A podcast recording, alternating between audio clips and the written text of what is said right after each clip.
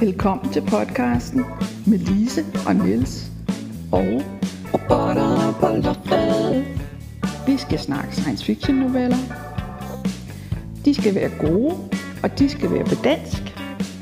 Der bliver svinkeærter, og der bliver spoiler alerts. Og måske bliver der også et grin.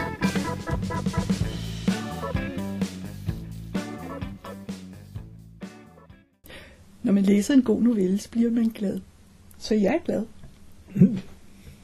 Ja, vi skal snakke om Philip K. Dicks øh, lange novelle, Erindringer en gros. Øh, ja. Douglas Quayle drømmer om at tage til Mars. Men den slags kræver bunkevis af penge eller et helt bestemt job, så det må blive ved drømmen. Hans sure kone er helt enig. Det er her genkald AS kommer ind. De kan plante falske rindringer i ens hoved. Så Quayle bestiller det, han længes efter. Mindet om at have været hemmelig agent på Mars. Sådan. Teknikerne går i gang. Lynhurtigt opstår der et problem. Denne mand har jo været på Mars. Hans hoved bliver nødtørftigt lukket igen, og han bliver sendt hjem. Og det er noget usikkert, hvad han vil kunne huske bagefter ja, altså historien hedder som sagt Erindringer en gros. Det gør den i den seneste oversættelse, men den har faktisk været oversat øh, en gang tidligere, hvor den hed Vi husker det for dem en gros. Mm. Og det var i den antologi, der hed Impuls 1, som kom i 1969, øh, redigeret af Jannik Storm og Niels Erik Ville, og det var Niels Erik Ville, der oversatte den. Og det er den historieversion, jeg kan huske. Nu har jeg læst den nye, eller den senere, fordi vi skulle snakke om den, og der er sikkert nogle ord, der hedder noget andet. Jeg har ikke sammenlignet teksterne, men, men den er altså ikke spritny på dansk. Mm. Den har faktisk, det var en af dem, der kom i den der slut 60'er, begyndelsen af 70'er bølge af oversat science fiction, hvor Dick faktisk, tror vi har nævnt det før, spillede en vis rolle og kom i, i både øh, Vendelkærs og Hasselbalgs og, og Notabenes serier. Øh, Øh, den her var fra, fra Hasselbergs, øh, en helt antologi med anderledes science fiction i hvert fald. Ja. Øhm, og øh, som sagt, oprindeligt så kom den i 66 øh, i The Magazine of Fantasy and Science Fiction, og det årstal kan godt gå hen og have en vis betydning, fordi både den, altså den verden, han fremstiller, øh, og de problemstillinger, som personerne, særligt hovedpersonen selvfølgelig, gennemlever, kan godt ses som, som øh, 66-agtige. 66, ah, 60'er-agtige, ikke? Midt 60'er-agtige, altså. Øh, det kan vi jo vende tilbage til i detaljer, men, men øh, jeg synes nok, at øh, det er ikke uvæsentligt at kende årstallet. Øh, selvom at, at der jo selvfølgelig er masser af ting, som er øh, ikke specifikt tidsbundne. Altså, ja. Ja, noget med det der med at være øh, agent. Øh, det er noget med 66. Altså, jeg vil sige det på den måde, at der var et enormt boom i, øh, i øh, alle mulige slags historier om hemmelige agenter i, i midt-60'erne. Og det var der simpelthen af en grund. Øh, den succes, som, som James Bond-filmen havde fået. Den første kom i 62, og så tror jeg mere eller mindre, der kom en om året. Mm. Øh, og de var virkelig øh, succeser. Og øh, der kom jo tv-serier og romaner og alt muligt, der efterlignede dem. Ikke? Altså, der var manden fra UNCLE, onkel. Øh, der var en, der var parodier, ikke? Der var der var Get Smart, som, som en tv-serie hedder, øh, om en, en agent Smart. Der kom mange mange år senere en biograffilm, men, men den oprindelige 60'er serie, som jeg i den i, i godt ville se igen, den var den var også sådan, altså hvor man hvor man har en fumleagent, ikke? Vi fik ovenikøbet Ja, ja. fik ovenikøbet danske danske øh, parodier. Øh, slå først fred Oh. øh, og slap af fred. Der spiller Ove Sprogø en agent, som, som har så travlt med at bolde damer, at han er svært ved at løse sine andre opgaver. Okay. Øh, fordi det lå jo også i Bond-filmene. Altså. Så, så jo, hvis, hvis man var, hvis man var øh, altså cirka den alder, som jeg har, øh, så kan man huske, at, at i 60'erne, der var der det der med hemmelige agenter, det var virkelig mange steder. Men man kan sige, at det havde ikke behøvet at være det, fordi øh, den her forestilling om, at man har sendt en mand til Mars for at udføre en opgave, behøver jo ikke at betyde, at han er James Bond. Altså det, det, der er mange andre mm. øh, versioner af at være agent i mm. betydningen bare sådan i virkeligheden at være udsendt, og ham, der skal gøre noget, eller hende, der skal gøre noget. Ikke? Øh, så, men, men jeg må sige, at jeg tænkte på, på hele det der kompleks af Bond-imitationer. Ja. Så er det jo en ting, det der med, at, at det han drømmer om, at det er at tage til Mars. Og vi har snakket om Mars før, fordi vi har haft en historie om Mars. Ja. Dem der, der løber rundt og slår som svær. Ja, øh, Gene Wolfe, tror jeg. Ja. Ja. Swords, Swords of Mars. Længe Ja, ja. Så, øh, men, men den dukker op her igen. Og igen, ret tidstypisk, at man forestiller sig, at Nå, men det går ikke så lang tid, så bor vi på Mars også. Ja. Så, Altså den ligger jo i, i, i øh, forlængelse, som, som du påpegede, da vi snakkede om det lidt tidligere. Øh, så havde man ikke været på månen endnu på det her tidspunkt, men det var rimelig indlysende, at man ville komme det inden for de næste adskillige relativt få år. Ikke? Og øh, de officielle planer øh, lå jo til, at så snart øh, vi havde haft øh, Apollo op til 20 på månen, så gik vi i gang med at skyde efter Mars. Øh, det blev så sparet sønder sammen, øh, Ja. fordi at det virkelige formål var at, at pege fingre af russerne. Og da det formål var opnået, så forsvandt finansieringen af, af måneprogrammet. Øh, det kan man græde meget over, men, men øh, i hvert fald så, så betyder det, at Mars, i hvert fald hos science fiction læsere, på det her tidspunkt fyldte så meget i bevidstheden som et selvfølgeligt næste mål. Der var selvfølgelig masser, der skrev om, at det aldrig ville blive til noget, og der var masser, der skrev om, at det var en dårlig idé og sådan noget. Sådan er det jo. Genren er bred. Men, men, men sådan en grundforestilling der, som, som jeg også kunne forestille mig, at Dick han egentlig abonnerede på, det var, der Mars optræder i mange af hans både romaner og noveller, som et mere eller mindre selvfølgeligt sted at tage hen. Øh, og man kan jo også se, hvis man læser lidt sådan hist rundt i den her historie, så er der altså, øh, de har baser på månen, og der er også et eller andet med øvrige planeter, som, mm. som bare fremstår mm. lidt, øh, Ja. lidt øh, uspecifikt. Mm. Altså. Øh, så så øh, på den måde synes jeg også, den, den passer med tidspunktet. Altså måden at forestille sig. Øh, han forestiller sig, at man til synlædende kan gå nogenlunde frit omkring på Mars, og det Ja, tror jeg godt, man har ja. vidst på det tidspunkt, at det kunne man det ikke. kan godt være, at det er lidt, lidt øde, men... øh. Ja, øh, og det vidste man godt i 66, at det kunne man ikke. Men, men der, der kommer så det der ind med det, det, den der rolle, det har som det symbolske andet sted. Øh, at den ligesom overdøver øh, den der. Ikke? Fordi det er det der, den anden verden står der, som ellers kun regeringens agenter og højtstående tjenestemænd havde adgang til. Der er simpelthen en klassemarkør her. Mm-hmm. Har du mulighed for at tage til Mars, så hører du til noget, øh, en elite i samfundet. Mm-hmm. Øh, hvis du er, som der står, en dødssyg lille lønmodtager, så har du ikke en chance. Åh, oh, jeg kan næsten høre Kim Larsen for. Ja, men, men, men øh, det, det er jo en øh, igen tidspunktet og, og øh, altså ting taget i betragtning. Ganske vist havde man ikke det, den groteske sociale øh, afstand, som, som er ved at udvikle sig nu, men, men man havde jo stadigvæk. Og, og navnligt, det var jo det, det, det siges jo især at være, være mellemlagsfolk, der læser science fiction. Altså, og, og de har jo kunne identificere sig med den her fornemmelse af, at ligegyldigt hvor meget man knokler, så kommer man ingen vejen, og de ting, man gerne vil, mm. kan man ikke få lov til.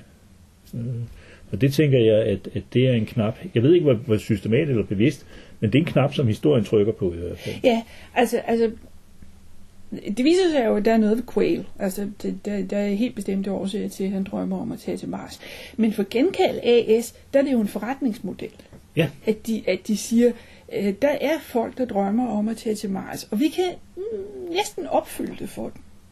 Altså, de siger jo, at øh, det bliver nævnt et eller andet sted, at det er en af de, øh, ja, de kalder det ersats interplanetture. Mm. Altså øh, drømmer om at have været på, på Mars eller månen, mm. eller er. Det er noget af de mest hyppige, de har.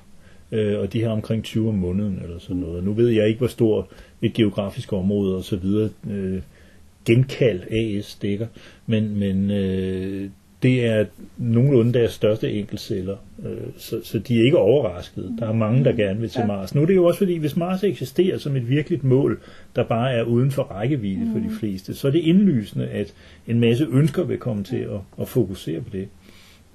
Og det gør de i hvert fald for, for øh, Douglas Quayle. øh, her.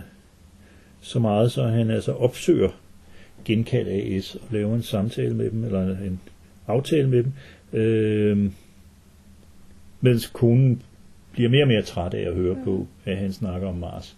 Og siger, kan vi nu ikke bare gøre som alle andre, og så tage en uge øh, i en resort på, på havbunden, der er jo også udviklet i den her, i det hele taget i den her verden, sådan lidt skæg at gå rundt og kigge i, i krone på, fordi der er nogle ting, som, som øh, er godt tænkt, og der er nogle ting, hvor man tænker, okay, øh, det kunne han jo heller ikke vide i 1966, men, men man støder så lidt på den der blanding af, af, af, ting, ikke? Øh, men, men, øh, men det man er i hvert fald helt klar over, det er, at konen er træt af at høre på det der martsfis der. Så Ja, altså øh, øh, det du siger med, det, er- det er en sjov blanding af, af fremtidsting og, og det, som vi ville kalde fortidsting. Øh, øh, altså, at han, han er, der er for eksempel noget i retning af en videofon, ja, øh, øh, som det første er nu, vi sådan så småt er ved at være derhen. Men der er til synligheden også en manuel skrivemaskine. Ja, ja, øh, der er ingen forestilling om, at man, at man øh, skriver på andet end, end han har en, en, hvad var det, der stod? En, øh, En bærbar. en Hermes Rocket bærbar. Ja. Øh, og det er altså ikke en, en, en bærbar PC, det er en god gammeldags rejseskrivemaskine. ja. Og han bruger også karbonpapir, altså gennemslagspapir til at skrive. Been there, done that. Ja, ja, det har vi jo. Altså, alle, alle på vores alder eller ældre, vi kender det der. Vi har, vi har lavet øh, alt muligt, som måtte gøres på den måde. Ikke? Det er bare skægt. Og, og for, i 1966 var det fuldstændig indlysende, selvom jeg ville have forestillet mig, at han havde haft en elektrisk skrivemaskine, men det, det er sådan lidt, hvad man nu vælger.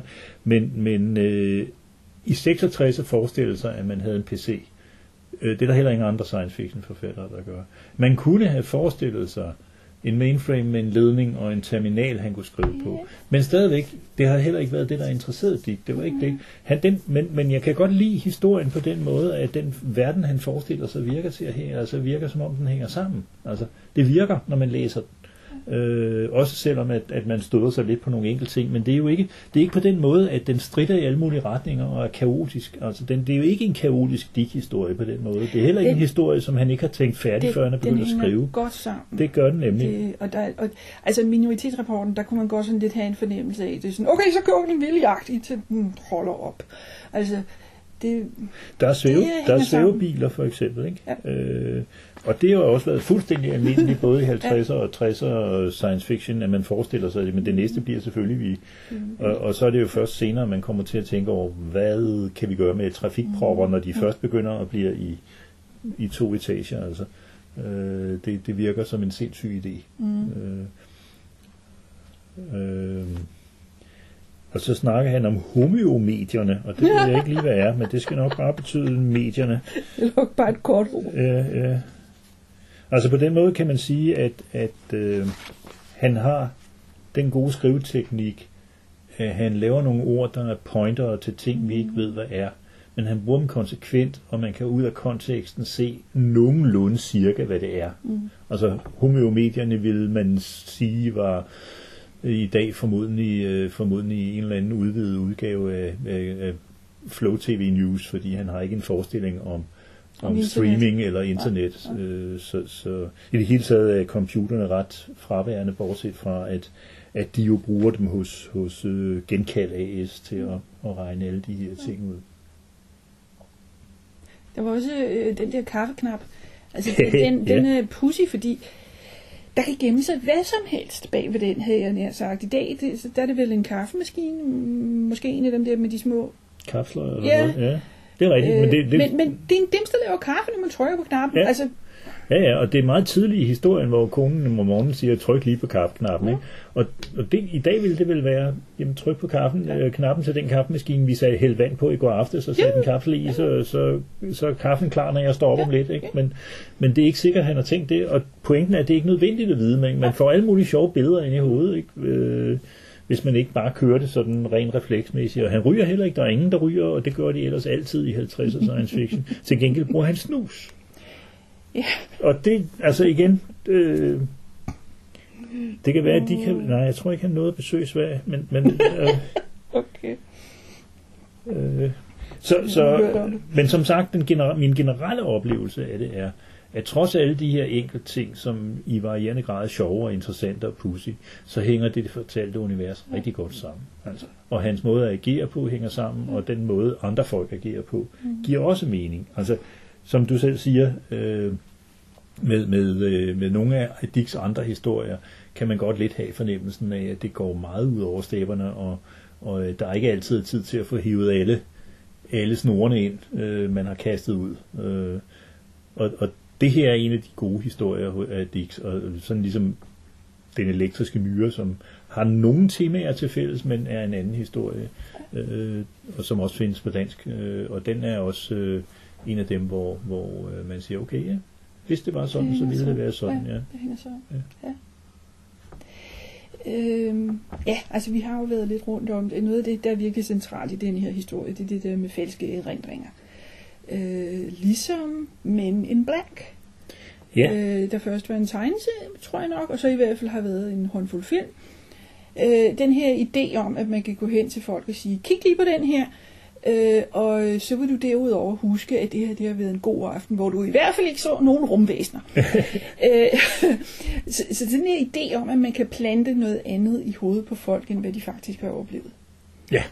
Og det afspejler jo på en eller anden, en eller anden forskudt form jo den, den øgede opmærksomhed, der er øh, allerede fra 50'erne på, øh, hvad den amerikanske reklamebranche øh, gør ved folk. Ah, Altså, Ja. det er jo, det er jo altså den der form for manipulation, øh, hvor man kan se det hos folk som, som øh, Sheckley og, og, og Frederick Pohl, øh, Tunnelen under verden, som også ja, er, den tænkte jeg også lige på. øh, er en historie ja. om virkelighedsmanipulation i virkeligheden, ikke? Altså, og som jo eksplicit øh, er, er øh, reklamebranchen. Mm. Her er det ikke eksplicit, men det afspejler stadigvæk den, den bevidsthed, der er i slut 50'erne og begyndelsen af 60'erne i USA om, at jamen altså, alle de historier, vi får at vide, de kan ikke være rigtige alle sammen. Altså, øh, Mm.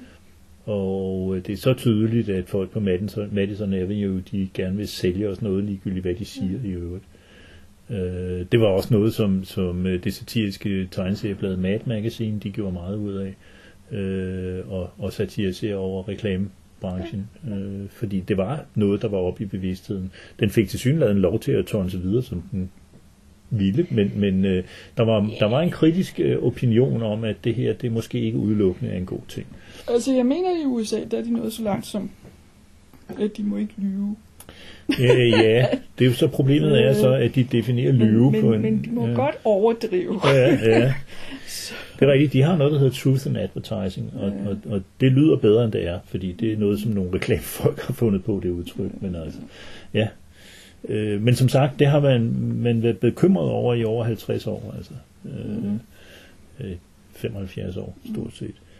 Øh, så så den, den spiller den også ind i, den her, ikke? Fordi du siger, at, at som du siger, at det er øh, at få tilført nogle falske erindringer, simpelthen. Men her er det så noget, man går ind til frivilligt. Det er ikke... Langt de fleste gør til Ja, synligheden. ja, altså Ja, betaler som, penge for som det. udgangspunkt er det firmaet lever af, at folk kommer og siger, jeg har brug for, jeg vil gerne, øh, jeg har ikke råd til at tage på ferie, men jeg har råd til at få nogle erindringer om, at jeg har været på en ferie. Øh, og det må jeg så leve med. Øh, og de praler faktisk af, at deres erindringer er bedre end virkelige, fordi de virkelige, de fader Ja. ud hen ad vejen. Ikke? Ja, og også noget med virkelige ferier, de er også kedelige noget af tiden. Det er rigtigt, men Så- der må man jo sige, at virkelige erindringer om virkelige fe- ferier har det med at redigere det kedelige ud hen ad vejen. Altså. Ja. Øh, det synes jeg i hvert fald er min oplevelse. At øh, de bliver bedre og bedre, jo længere tid der går fra, man har været Ja. på dem. Altså. Øhm, vi har været lidt rundt om det. Noget af det, som gengæld AS lever højt på, det er længsel. Altså mennesker længes. Og, og det går så ind i det, hvor de siger sådan, jamen hvis man længes efter at have haft en bestemt, op, bestemt oplevelse, det kan vi det kan vi give dig, det kan vi sikre dig. Men, men, men altså den der lidt ubestemte, altså jeg har for eksempel en fornemmelse af, at jeg er sådan en, som bare aldrig vil blive glad for et job. Altså når jeg har været der seks måneder og har gennemskuet, hvordan hierarkiet virker og sådan noget, og, og, og synes, det begynder at blive kedeligt, så, så, så længes jeg allerede efter noget andet og bedre og alt sådan noget. Ikke? Altså, Så er det, du skal tage en tur til Mars. Ah, ja, det var også det, jeg tænkte. Fordi så kan du et halvt år til, når du kommer hjem. Ja, ja. Øh, Og det er så også nødvendigt, hvis du skal have råd til at betale for den der tur til Mars. Fordi Ja. hvis, man får ikke indtryk af, at det er billigt det her, men det er billigere end at tage dig op. ja, ja, og sikre og Ja, ja. alt sådan noget. Ja, ja. Øhm, altså mere generelt, altså det ved jeg ikke, om, om det, man kalder det længsel, men altså der er jo den der idé om, altså det er meget USA'sk i virkeligheden, øh, den der idé om, at USA voksede, fordi folk de blev ved med at længes efter grænsen. Altså rigtigt, de ja. derud. Øh, Go west, øh, jo, hvor- man. Ja, ja, lige præcis. Ikke? Og at øh, hvis vi nogensinde får koloniseret, koloniseret de nærmeste stjerner, så det er den samme længsel, den samme udlængsel, øh, den samme lyst til at være et sted, hvor alting ikke er sat i system endnu, øh, der vil drive det. Det vil være den type mennesker, der tager ud og gør det. Ja, jeg husker, øh, uden at kunne sætte hverken forfatter eller titel på, jeg husker en del øh, noveller fra, fra 50'ernes amerikanske magasiner, som netop handler om den der type, at så snart der begynder at, at den er sagt komme kloakering, altså så snart øh, det sted, de har været med til at kolonisere, er begyndt at ligne civilisationen, så, så, så, så melder de sig til at kolonisere en anden planet.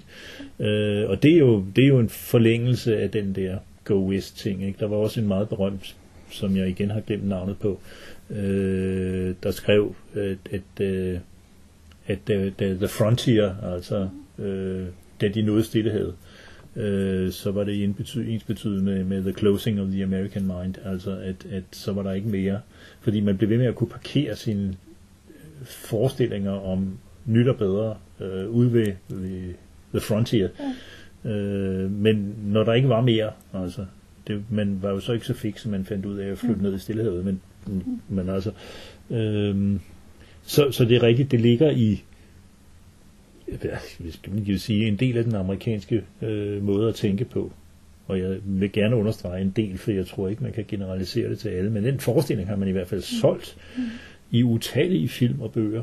Øh, og jeg ved ikke om, om, øh, om det er derfor, at western var så populær en overgang, men, men den handlede jo ikke altid om, om at, at tage længere vestpå. Øh, mange gange så foregik den jo faktisk i, i de koloniserede territorier. Altså, men, men, øh, Ja, altså det er, jo, det, er jo, det er jo noget med at sætte, altså forstyrre på tingene.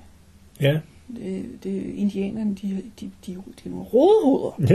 ja. ja. Så, Så. Men øh, han har altså en session med de her genkald. Mm. Og, han, og det er meget godt lavet, fordi øh, han snakker med en fyr, hvis navn jeg ikke har noteret, men som fortæller ham, hvad det er, der skal foregå, og hvordan det her fungerer, og nu skal du bare være rolig, og vi kommer ikke at, at gøre noget, som vi ikke har aftalt, og sådan nogle ting. Og det er meget smart, fordi der får læseren øh, faktisk en masse information. Ikke? Blandt andet er, at, at med til, til aftalen hører, at mens han sidder og bliver behandlet i sådan en slags hypnosesituation ting, så tager de hjem til hans øh, hjem og placerer nogle souvenirs, han har haft med fra, fra Mars. Sådan så, at, at når han kommer til at, at tænke på den her Mars-tur, jamen, så kan han kigge i, i chatollet, og så ligger der en æske med et eller andet. og et postkort. og et postkort, og han, øh, og han øh, har også fået en, fordi han har den der hemmelige agent oveni, ikke? Men, men man får at vide, hvordan de blander to pakker øh, ting sammen, så han har også fået sådan et, et meget hemmeligt brev, hvor han bliver takket for sin indsats og sådan nogle ting. Ikke? Og det hele er jo hemmeligt, fordi han har været hemmelig agent, så mm. han går jo ikke, forventes jo ikke at gå og prale af, at han har været hemmelig agent, men han kan jo godt gå og sige, at han har været på Mars, og nu kan han så underbygge det. Mm. Og det, det, øh, det synes jeg igen også er meget godt tænkt, fordi sådan ville man vel gøre det, hvis man, hvis man lavede sådan noget der. Ikke? Øh, og der ville ikke stå Made in Japan på, fordi man ville, man ville gøre det ordentligt. Ikke? Ja, det, så skal man gøre det ordentligt, ja. Ja.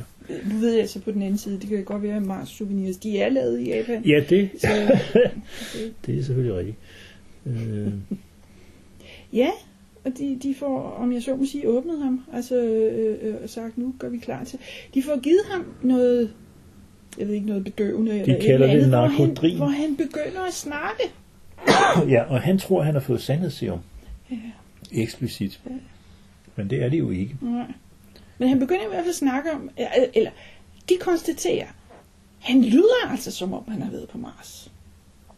Ja, og nu øh, bliver det jo så ikke beskrevet øh, rent, hvad skal vi sige, elektrohjernemekanisk, men de finder nogle eksisterende men- minder om, at han har været på Mars.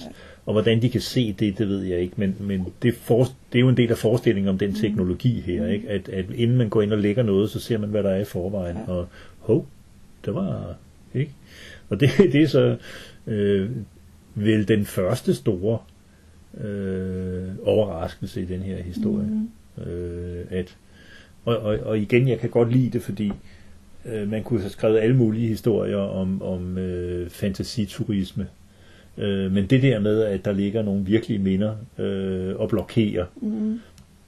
fordi de tør ikke lægge de nye oveni, fordi hvis han så husker noget fra det ene og noget fra det andet, og de er modstridende, så vil det kunne udløse en, en psykotisk tilstand, siger de simpelthen. Så, så de, øh, som, som en, en gymnasiekammerat, jeg kendte, eller havde, der, der blev kirurg, han sagde, nogle gange, så lukker man bare igen. Ja. Og de har jo ikke boret nogen huller, så, så, så derfor er det en metafor her, ikke? Ja. men de rører ikke ved noget. Nej, nej, sætter ham ind i en taxa Ja, fordi i stedet øh, med ham. øh, der er den amerikanske lov jo sådan, at firmaet har et ansvar, hvis der sker et eller andet vanvittigt. Så.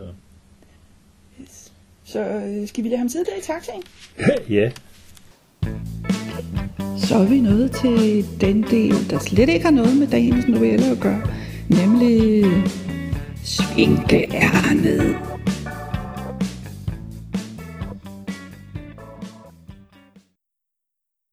Ja, yeah, altså, et svinkeærne er jo defineret ved, at det er noget, vi er optaget af. Og jeg er i øjeblikket optaget af Story of Your Life, af Ted Chiang og filmen Arrival som er instrueret af Denis Villeneuve. Øh, og jeg har genset filmen, og jeg har genlæst historien, og jeg har hørt den ene podcast, jeg har hørt den anden podcast. Øh, der er en, der hedder noget i retning af Arrival 5 minutter i gang. øh, og så er der, det må have været Take Me To Your Reader, som havde et afsnit, der handlede om øh, Arrival og øh, kortromanen og de sammenlignede dem, og, og, og sådan, sådan, så jeg er helt overkørt. Altså, jeg, jeg er helt sådan glad. Og jeg synes, det er sådan en god kortroman. Altså, jeg- det, den er virkelig... Åh, mit hoved, det, det føles bare så rart, når jeg har læst den. Det, det, det gør virkelig noget ved mig. Øhm, det jeg... Og hvad skal vi sige? Øh, spoilers, hvis du ikke selv har læst den. Tag og gør det. Tag og læs den det, det er den bedste. Det, vil- det vil jeg klart anbefale, det er det, du gør først. At du læser den, fordi det, jeg synes, at teksten er den bedste, og det er den, der går længst. Det er den, der har flest nuancer og sådan noget. Øhm, noget af det, der slog mig, da jeg læste teksten den her gang, det var, at der er paralleller. Der er de her to spor. Og det ene, det er den her kvinde, der fortæller om, at hun er lingvist, og hun bliver involveret i et projekt. Der er landet nogle rumvæsener. Vi skal lære at tale deres sprog, så vi kan tale med dem og spørge, hvorfor de er kommet. Og det andet spor er en fortælling om, at hun har en datter, og så, så slår vi så sådan ned på sådan forskellige tidspunkter. Sådan datteren er 5 år, datteren er 15 år og sådan noget.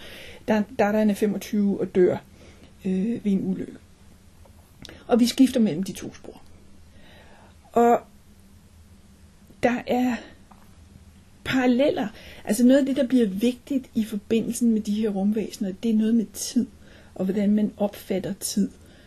Og, og øh, en, den måde, man opfatter tid på, det påvirker også, hvordan man opfatter resten af verden, og den måde, man laver matematiske ligninger for fysiske egenskaber og, og alt sådan noget.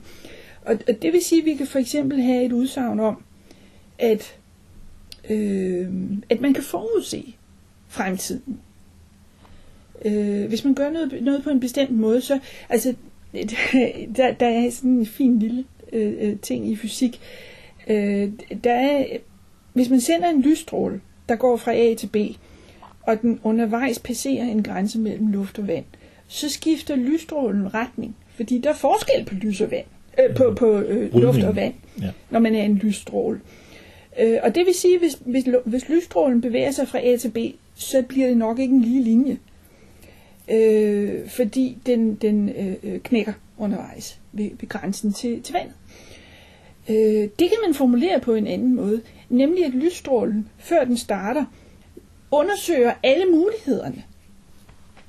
Og så vælger den den, der er hurtigst, for at nå frem til B. Og så sætter den i gang. Og det vil sige, at den her lysstråle, den kan forudsige fremtiden. Den Men kan det er meget hurtigt til. Ja, det er super godt. Det er simpelthen en anden måde at, at, at se fysik på, at man siger, jamen vi kan forudse fremtiden, så vi gør det, vi skal. Og så springer vi over i det andet spor, og så får vi måske en snak om, øhm, at man til dels kan forudsige, hvordan ens børn bliver. Øh, der er en lille snak om, at, at øh, da den her datter er blevet 15 år gammel, så har hun fået bryster. Øh, og moren, hun, hun vidste det godt, fordi det har hun også selv prøvet og sådan noget. Men faren blev noget chokeret. Jeg havde ikke Øh, regnet med, at datteren fik bryster. Ja, ja det er tilsyneladende ikke, ikke helt forstået, hvad det gik ud på. Han er i hvert fald sådan noget, det er sådan, åh nej, hun er begyndt at date, åh nej, jamen drengen kan jo finde på hvad som helst. Øh, så, og, og helt ærligt, det, det burde man have kunne forudse. Piger, når de bliver gamle nok, de får bryster. Øh, synes jeg, det der samspil, der er mellem de to spor, åh, det er så lækkert. Og jeg tror, jeg ender med at, at, at blogge om det, fordi han, han gør det næsten helt konsekvent, at hver gang vi springer fra det ene spor til det andet, så er der en parallel. Han er Og det- knalddygtig. Ja, forfatter, ja, ikke? men han er til Chang er en helt, altså, han er en af dem der, som hver gang han skriver en novelle, så får han en Hugo, eller en Nebula, eller begge dele. Han har også i mange år stort set kun skrevet en historie om året, eller offentliggjort en historie. Og Mindre jo. Ja. Altså, nu har han så lavet nogle romaner og ting og sager efterhånden, men, men øh, ja, ja. Øhm, og, og jeg ved ikke, det, det, det betager mig bare den her gang.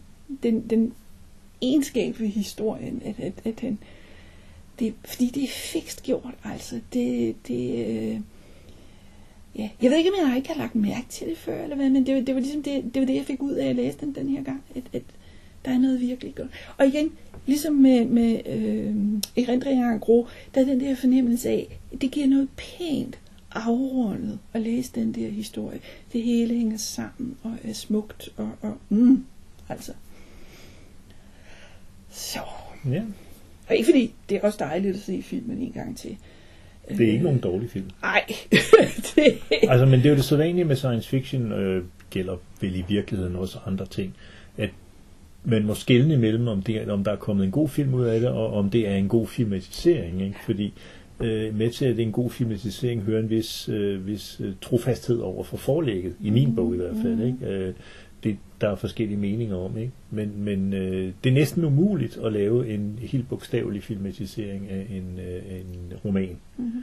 Øh, og, og de valg, som instruktøren så foretager, eller manuskriptforfatteren så foretager, påvirker jo øh, resultatet. Ja, Altså. ja. Men som sagt, jeg er helt enig, det er både en god film og en rigtig god kortroman. Så. Ja. Og som sagt, jeg, jeg, jeg er meget oppe at køre, øh, altså specielt den ene podcast, jeg hører der, hvor de simpelthen tager den under behandling fem minutter i gang. Fordi de har alle mulige ekstra oplysninger, som jeg ikke har været opmærksom på. Og nogle gange så er det så sådan lidt ligeglad. Altså, jeg går ikke så meget op i præcis, hvilken mark de har optaget det på. Altså, Mhm. helt ærligt. Det er der Men- filminteresserede, der gør det. ja, ja, fint nok. De må også godt lytte med. Øh, men så nogle detaljer om, hvad det er for nogle, øh, øh, øh, ja, det hedder semagrammer. Øh, hvad det er for nogle semagrammer, der er på skærmen. Øh, og som regel, så, hvis man bare ser filmen, så drøner de jo bare forbi. Men hvis man pauser og siger, kan jeg faktisk, ud fra hvad jeg har fået at vide indtil nu i filmen, afkode, hvad det er, der står her, og passer det sammen med, hvad de står og siger, at den her burde betyde. Øh, så øh, Ja, det, det er jo et spørgsmål om omhu hos filmfolkene, ikke? Ja. fordi man, man kunne vælge den position som filmskaber, der skal bare være noget krimskrams, mm. ikke? fordi det fiser alligevel hurtigt forbi, og, og altså, det der betyder noget af dialogen, ikke? Mm. men det giver jo en, en øget kvalitet, mm. at de har givet at tænke det færdigt, Ja. og faktisk har fået det til at se rigtigt ud. Ikke? Altså hvis man ikke pauser, så virker det i hvert fald. Og, og, og det, altså, øh, øh, og de gør det ikke helt på samme måde i, i teksten og i filmen, men det synes jeg er okay, fordi film, de har altid den udfordring, det skal se godt ud grafisk. Og det skal, og det skal gå hurtigt og, og, og alt sådan noget. Og, og en, en tekst, den vil gøre det på en anden måde, altså. Fordi det Det skal, det to skal skrives ud i ord. Ja, ja. Så fint nok. Ej, det, det, uh, jeg er i Arrival Land i øjeblikket, ja, det er sådan, uh, det er så godt. Mm. Altså, så det. Ja, hvad skal vi læse næste gang? Åh, det var juleepisode, vi Ja. nåede til, var det ikke? Jo. Ja, det var det. Så skal vi læse øh, Isaac Asimovs øh, Jul på Ganymedes. Mm. Og øh, nu har jeg ikke lige detaljen med, men den kom, er kun kommet én gang på dansk, og det er i det magasin, der hedder Månedens Bedste Science Fiction. Og jeg tror, det var i 1975, øh, mm. novembernummeret, eller noget af den stil. Så der er nok ikke mange, der lige har den stående, mm. men, men den kan jo også læses på engelsk. Den er genoptrykt utallige gange. Mm. Øh, og jeg kan heller ikke huske, hvornår den kom første gang, men det er jo fordi, det her er ikke episoden om, Nej. Næste om gang. jul gør på vi. Ganymedes. Nej. Det er, men det er vores juleepisode, planlagt i hvert fald. Ja. Øhm, og hvad skal vi så efter juleepisoden? Hold juleferie. Og hvad skal vi så efter juleferien? Ja, det ligger jo lidt... Øh, det er jo ikke, er, har, vi, har vi ikke... Vi har ikke flere dik på programmet? Nej. Nej, okay. Så det her er den sidste dik også. Yes. Øh, ja, men altså, vi har jo snakket om... Nu ved jeg jo ikke, hvad det bliver til, men vi har jo snakket om at, at bryde med princippet om, at, at det, det er noveller, vi snakker om, fordi du meget gerne ville snakke om første bind af Douglas Adams øh, Hitchhiker's Guide to the Galaxy, øh, som har forskellige underlige titler, når den bliver oversat. Mm. Øh, jeg tror, det hvad hedder den på dansk? Blafferens... Vakse Galaxeblaffer. Ja, ja, ja, det er rigtigt. Det er en af Ja, oversættelserne. ja. Ja. Og på norsk hedder den på tommeltotten til Mælkevejen. Ikke engang løgn. øh, ja, altså noget. Men du vil meget gerne snakke om, om den, Yes. og, så det ender det jo nok med, vi gør. Øh, Altså, så må det- vi se, om vi kan komme tilbage til novellerne igen på et tidspunkt. Det har vi også. Nogle. Der har vi nogle tågede Ja, planer, som, som ikke er koaguleret helt endnu. Øh, øh, nu ved jeg ikke, om jeg skal forsvare mig. Altså, Nej, altså Dr. Adams er jo en god forfatter, og den her, det første bind i hvert fald, det er en god bog. og den er interessant at tage fat på, fordi den strider i alle retninger. Altså, der kan ske hvad som helst i næste kapitel. Så det, er, så det ene, der er god at sige, nu ved jeg ikke, om vi ender med at sige, at vi deler den i tre dele, som vi så tager hen over tre afsnit, eller hvordan. Men, men det er sådan en, som, altså der vil også komme til at ske noget sindssygt i tredje gang, vi tager fat i den. Mm. Fordi den, den sådan, oh, det er også længe siden, vi har snakket om næsehorn. Skal vi ikke gøre det? Eller valer, eller blomster, eller sofaer, eller hvad det nu lige er. Øh, så, så den, vil være, øh, den vil blive ved med at være frisk, også, også når vi kommer til de senere kapitler. Øh, og og øh, hvad skal man sige, den er også svær at spoile på den måde. Også netop fordi, den springer bare i alle mulige retninger. Ja, og vi må jo så gå ud fra, at, at øh, folk i almindelighed har et vist kendskab. Øh, altså science fiction interesserede folk mm. har et vist kendskab til, til den, enten som hørespil, eller film, eller bog, eller yes! jeg ved ikke hvad. Jeg tror Yes. ikke, det har været opera endnu, men det kommer nok. TV-serie. TV-serie, ja. Ja. ja. altså jeg så tv-serien, da jeg var lille. Så, Ja, okay. så Det er den fra, fra BBC? Ja. ja. okay. Alle de detaljer kan vi vende tilbage til, yes. når hvis vi, vi kommer i gang med, med, med den. yes. Men øh, det har vi i hvert fald at se frem til. Men det bliver først efter nytår. Det bliver efter juleferien. Ja. Yes. Godt. Hvis du lige husker, at Å skal skrives som dobbelt A, så kan du tweete til os på robotter p loftet.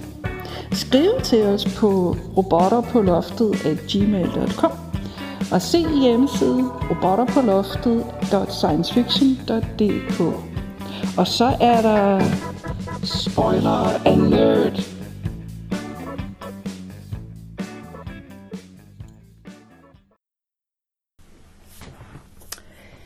Ja. Yeah. Quail sidder altså i en taxa. Quail er en kedelig funktionær. Eller Quail har falske minder om at være agent på Mars. Eller minderne om Mars er ægte. Quail er forvirret. Noget af forvirringen går over, da en anden agent dukker op og afslører den telepatiske sender i Quails hoved. Quails stakkels hoved. Alt hvad du tænker kan blive brugt imod dig. Øv. Flere minder dukker op. Missionen var at dræbe en politisk leder. Der går panik i den, slåskamp, skud og flugt. Men i sidste ende er det ikke løsningen. Hvad nu hvis Quail får falske minder om noget andet, han længes efter? Såsom et vigtigt møde med rumvæsener. Venlighed stopper en invasion. Hans livstid udsætter den på ubestemt tid. Geps. Den prøver vi. Men tænk så bare, lynhurtigt opstår der et problem. Mhm. Ja, nu nåede du jo sådan set hele resten af historien igennem meget hurtigt her, men, men øh, han, bliver, han bliver opsøgt af Interplan.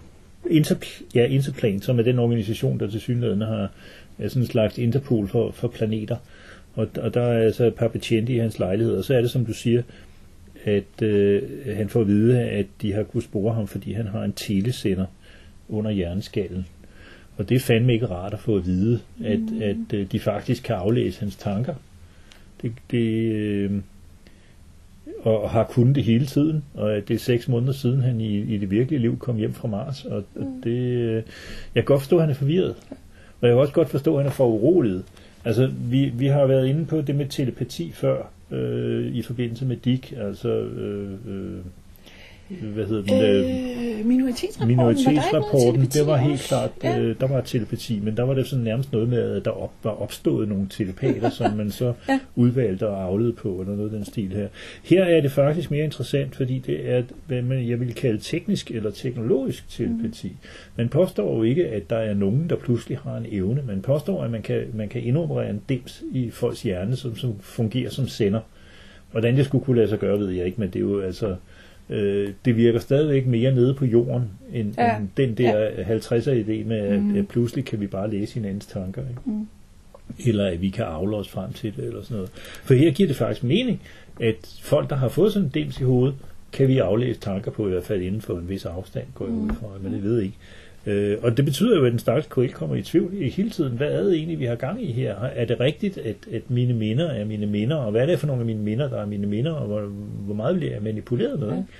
Øh, og man kan så som læser spekulere på, findes den dims overhovedet? Men, men jeg synes ikke, der er nogen grund til at tro, at den ikke gør det, fordi den måde, som den følgende handling udfolder sig på, er lidt afhængig af, at, at øh, de kan læse hans tanker, og han kan kontakte dem. Og, Ja, det viser sig, at det er stikker af. tovejs. Ja, lige Det- præcis. Han kan, han kan modtage os. Ja. Ja. Men øh, det, virker Ja. ikke, det virker ikke behageligt. Nej. Nej. og, og som du også fortalte, så, så øh, var han jo ikke bare på Mars. Han var der for at likvidere en person. Og vi får også at vide, at, at øh, han var faktisk en uddannet legemorder. Han, han kom jo ind i det her, øh, fordi han blev draftet. Altså han blev simpelthen værvet til, til det amerikanske eller interplanetære militære system. Øh, og det har han så altså også fortrængt. Og øh, der har han så opholdt sig på månen og har været i træning netop for at blive snigmorder. Så, så øh, han er ikke... I virkeligheden er han meget langt fra at være en kedelig grå funktionær, altså. Han er...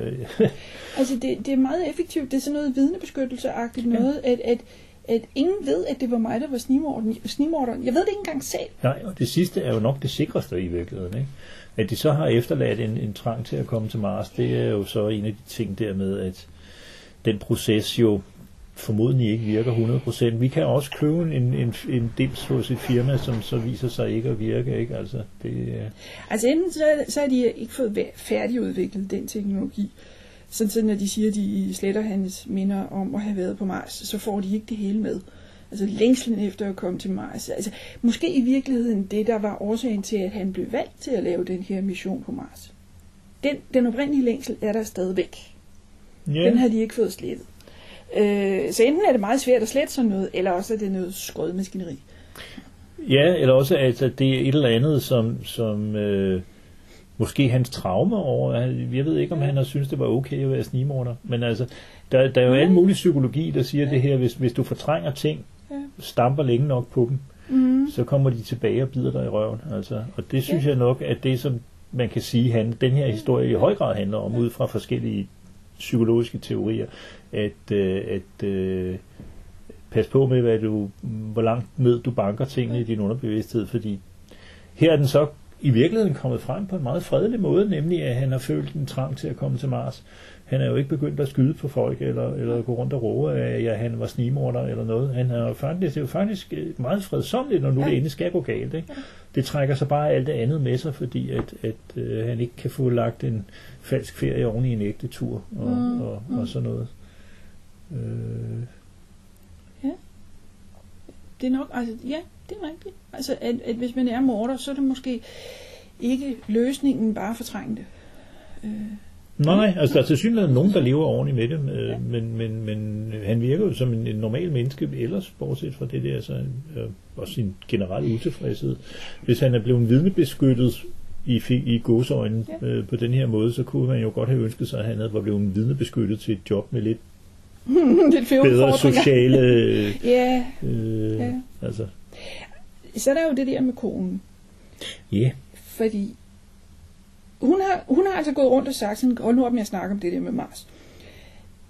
Og da han bliver ved, og, og han begynder også sådan, nu er jeg blevet forvirret, nu kan jeg ikke længere finde ud af, om jeg har været på Mars eller ej. Så skrider hun. Ja.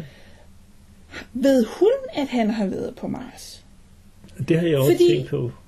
Fordi hvis det er seks måneder siden, han var der, hvor tror hun, at han var henne for seks måneder siden? Ja, og det var en tur på en måned, ikke? Altså, Ja, plus at han har været på månen. Ja, til synligheden i fem år. Så, altså, så øh, tror hun bare, at han har været i militæret uden at komme hjem? Eller har hun også falske minder? Er, er, er, er hun slet ikke hans kone? Er, er, Altså- er, hun en, en kontrolagent Ja, øh, for, ja, ja. for Interplan, ikke, som Ja. skal holde øje med ham? Ja. Og skrider på det tidspunkt, hvor hun er nødt til at trykke på den store røde knap, fordi nu bliver han fanden gale for... Nu er det for meget. Nu har, han- husker han for meget. Ja. Simpelthen. Det er også en mulighed. Og det er jo så der, hvor man kan sige, at de er gode til at lade, lade muligheder stå åbne. Mm. Men han gør det ikke på den her måde, sådan så at man tænker, jamen, hvad er det for en, en flapsi-hapsi historie, og du kan selv vælge slutningen. Men, men det er sådan et element, fordi hun er jo en biperson. Men, men det der med, at hun, hun øh, bliver ved med at sige, jeg vil ikke høre på det der, og, og, og går, da han bliver ved, det, det, det er sådan lidt, hvad er det, der er gang i? Det kan også godt være, at hun er en ganske almindelig kone, som bare er træt af, at idioten bliver ved med at snakke om Mars, når nu de ikke har en chance for at komme derop. Så. Men det ender jo i hvert fald med, at, at øh, han får snakket sig frem til en aftale om, at de ikke skyder ham på stedet, hvis, han, hvis han melder sig efter, at han er stukket af.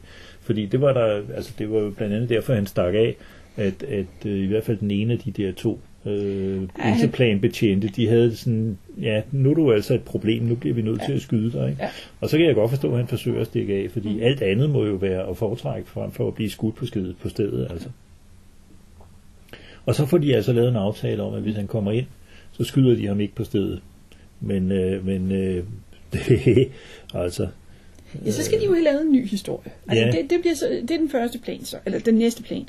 Nu, så, nu laver vi en ny historie. Vi må kunne bygge et eller andet andet på den her længsel efter, øh, øh, en længsel, som sådan ved nærmere eftersyn viser sig at være en længsel efter at være noget stort og betydningsfuldt. Og så finder de på det her med rumvæsenerne. de graver ned i, i hans øh, forhistorie og finder, at øh, han havde en drøm om at være ni år og tage imod en masse øh, små aliens, der kommer ned. Øh, øh, og det synes de godt nok er weird, altså. Øh, fordi han, jamen, jeg ved ikke, hvad forklaringen er på, at han føler, eller han drømmer om at være ni år, men, men der er noget barnligt, han, han øh, søger tilbage til i hvert fald. Ikke? Men de kommer i virkeligheden for at invadere jorden, men man kan ikke rigtig gøre ret meget med den størrelse, de har, og, og, og så videre, så videre. Men det sjove ved det er, at han ikke øh, bare destruerer dem, eller øh, melder dem, eller noget, men faktisk i hans drøm er venlige ved dem. Og derfor så øh, lover de, at de vil ikke gøre noget, noget med jorden, så længe han er i live. Og det viser sig så, at det ikke bare er en drøm eller en fantasi, men det også er virkelig Det var erindringer. faktisk det, der skete. Ja, øh, så endnu et twist. Og det synes jeg er sjovt, fordi der har, der har Dick lige sagt, kan vi lige, lige give den en til? Ikke? Fordi vi har fået det der præsenteret med, at jamen, hvad, hvad er det for noget med at lægge øh, falske erindringer oven i ægte erindringer? Det, det skal vi ikke, vel?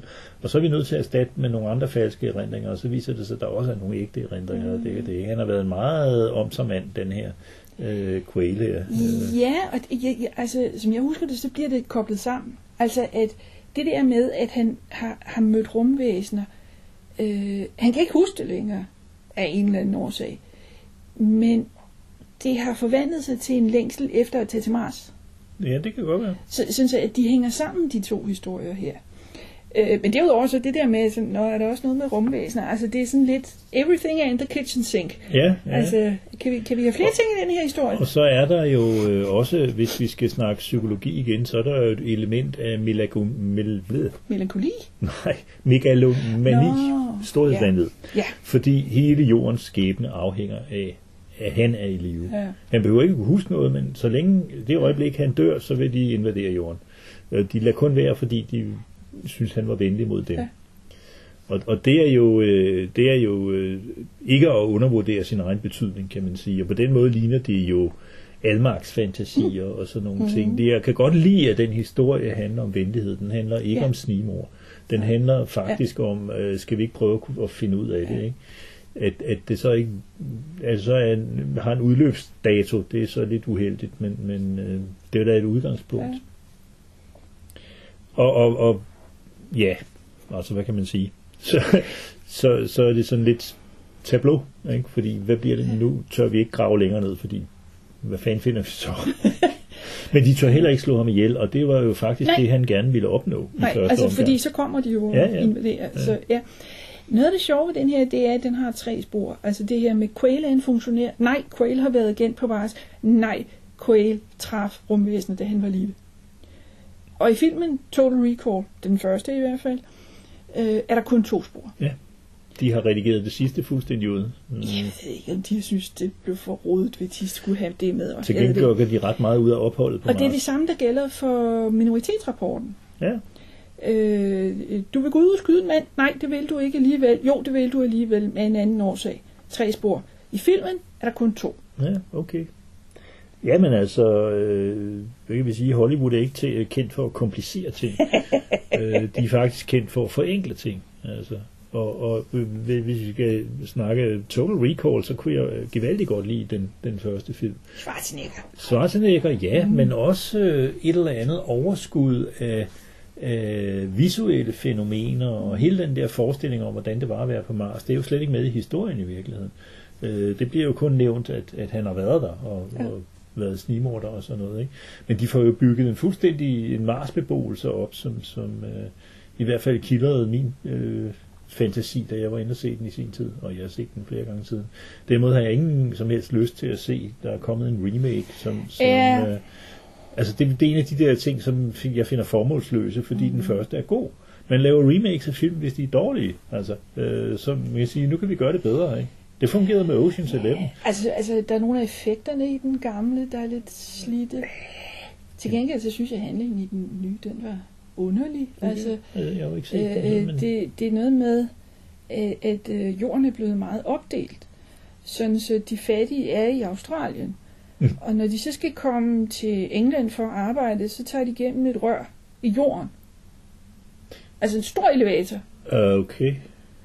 Det, ja, det er jo ikke i den oprindelige historie i hvert fald. Nej. Og jeg kan så ikke huske, jeg, jeg, mener, jeg mener, de snakker om Mars, men det viser sig, at, at det, det har ikke noget på sig. Men til gengæld så får de, øh, spoiler alert, siger jeg bare, til gengæld får de saboteret den der elevator for at få stoppet det hele. Så, så det, er sådan, det er en helt anden historie. Ja, det lyder... Øhm, og, og det var der, hvor jeg sådan, okay, nu laver vi bare remakes for at gøre det. Ja, det man Altså- så spørger om, hvad har det så med, med forlægget at gøre? Altså, Mindre. Fordi, ja, Endnu mindre. ja. Så, men der er noget af det, altså, øh, den gamle film, den har jo, den har, den har blandt andet svaret på, hvad var det med konen? Fordi der er det helt klart, der, der, fordi hun skrider også, men på et tidspunkt så kommer hun tilbage igen, fordi så vil hun skyde Schwarzenegger, fordi hun gider ikke det her længere. Du er så irriterende, det var meningen, du ikke skulle kunne huske det, og nu er du kommet i tanke om det igen, så er jeg nødt til at plukke dig. Ja, og, og nu kan jeg selvfølgelig stadigvæk ikke være huske hverken forfatter eller titel, men jeg, jeg har erindringer om, om historier, der også handler om det der med, at det bliver ved med ikke at fungere, altså sådan noget der. Ikke præcis den samme ting, men, men noget, der minder om det, ikke? At, at man bliver ved med at oh, gennemskue, øh, hvad det var, der ikke skulle være gennemskuet og sådan noget. Og det, igen, fungerer jo også som metafor for, for øh, øh, de samfundsmæssige ideologier og deres øh, måde at, at prøve at styre folks øh, tankevirksomhed på. Filmen har så også, øh, øh, og det er faktisk før, altså det er først senere, jeg har opdaget det. Jeg opdagede det ikke første gang, jeg så den. Filmen, den leger med det der med, øh, om han er på Mars eller ej. Fordi han opdager det her med, at han har været agent på Mars, og så skal han jo prøve at finde ud af, hvorfor. Så han tager til Mars. Men flere gange undervejs, der, der leger han med sådan, nej nej, det er bare noget, du tror, at du er på Mars. Øh, du har fået en psykose, vil du ikke nok være sød lige at lukke ned, fordi så, så, fordi så, sådan, så vi kan få dig vækket, og vise dig, nej, du er stadigvæk på jorden. Øh, og det kan de blandt andet, fordi den kører rundt den der med, at han ønsker sig noget, som viser sig at eksistere i virkeligheden, fordi han kendte til det, men bare havde glemt, at han kendte til det. Ja. Og der kan man få ved seeren. Og sige, øh, når, når, hvordan kan det overhovedet lade sig gøre det her? Det er, sådan, er det stadigvæk, ligger han i virkeligheden stadigvæk bare og drømmer? Øh, så øh, ja, det, det, det, der har han også nogle kvaliteter. Ja. Så, og de udnytter jo, altså Schwarzenegger som hemmelig agent, der banker og skyder, og jeg ved Ja, ikke hvad. ja. Altså det er det, de, første gang de, de bedøver ham, fordi de vil lægge de her nye meter, øh, så ikke alene, så, så ligger han jo der sådan halvvågen og siger, åh oh, nej, I har afsløret, at jeg har været agent. Han begynder jo at slås. Han flår deres maskine i stykker. En hel del mere risikabel øh, som klient. Ja. og han er ikke funktionær. Han er sådan en, der har stået med en brolægger jomfru. Det er rigtigt, han er arbejderklasse. Det, det, kan de, det kan de ikke altså, slippe afsted med at sige, at han har været forsikringsagent. Nej, nej, Det, det tror folk ikke på. Nej. Nå, det er interessant. Ja.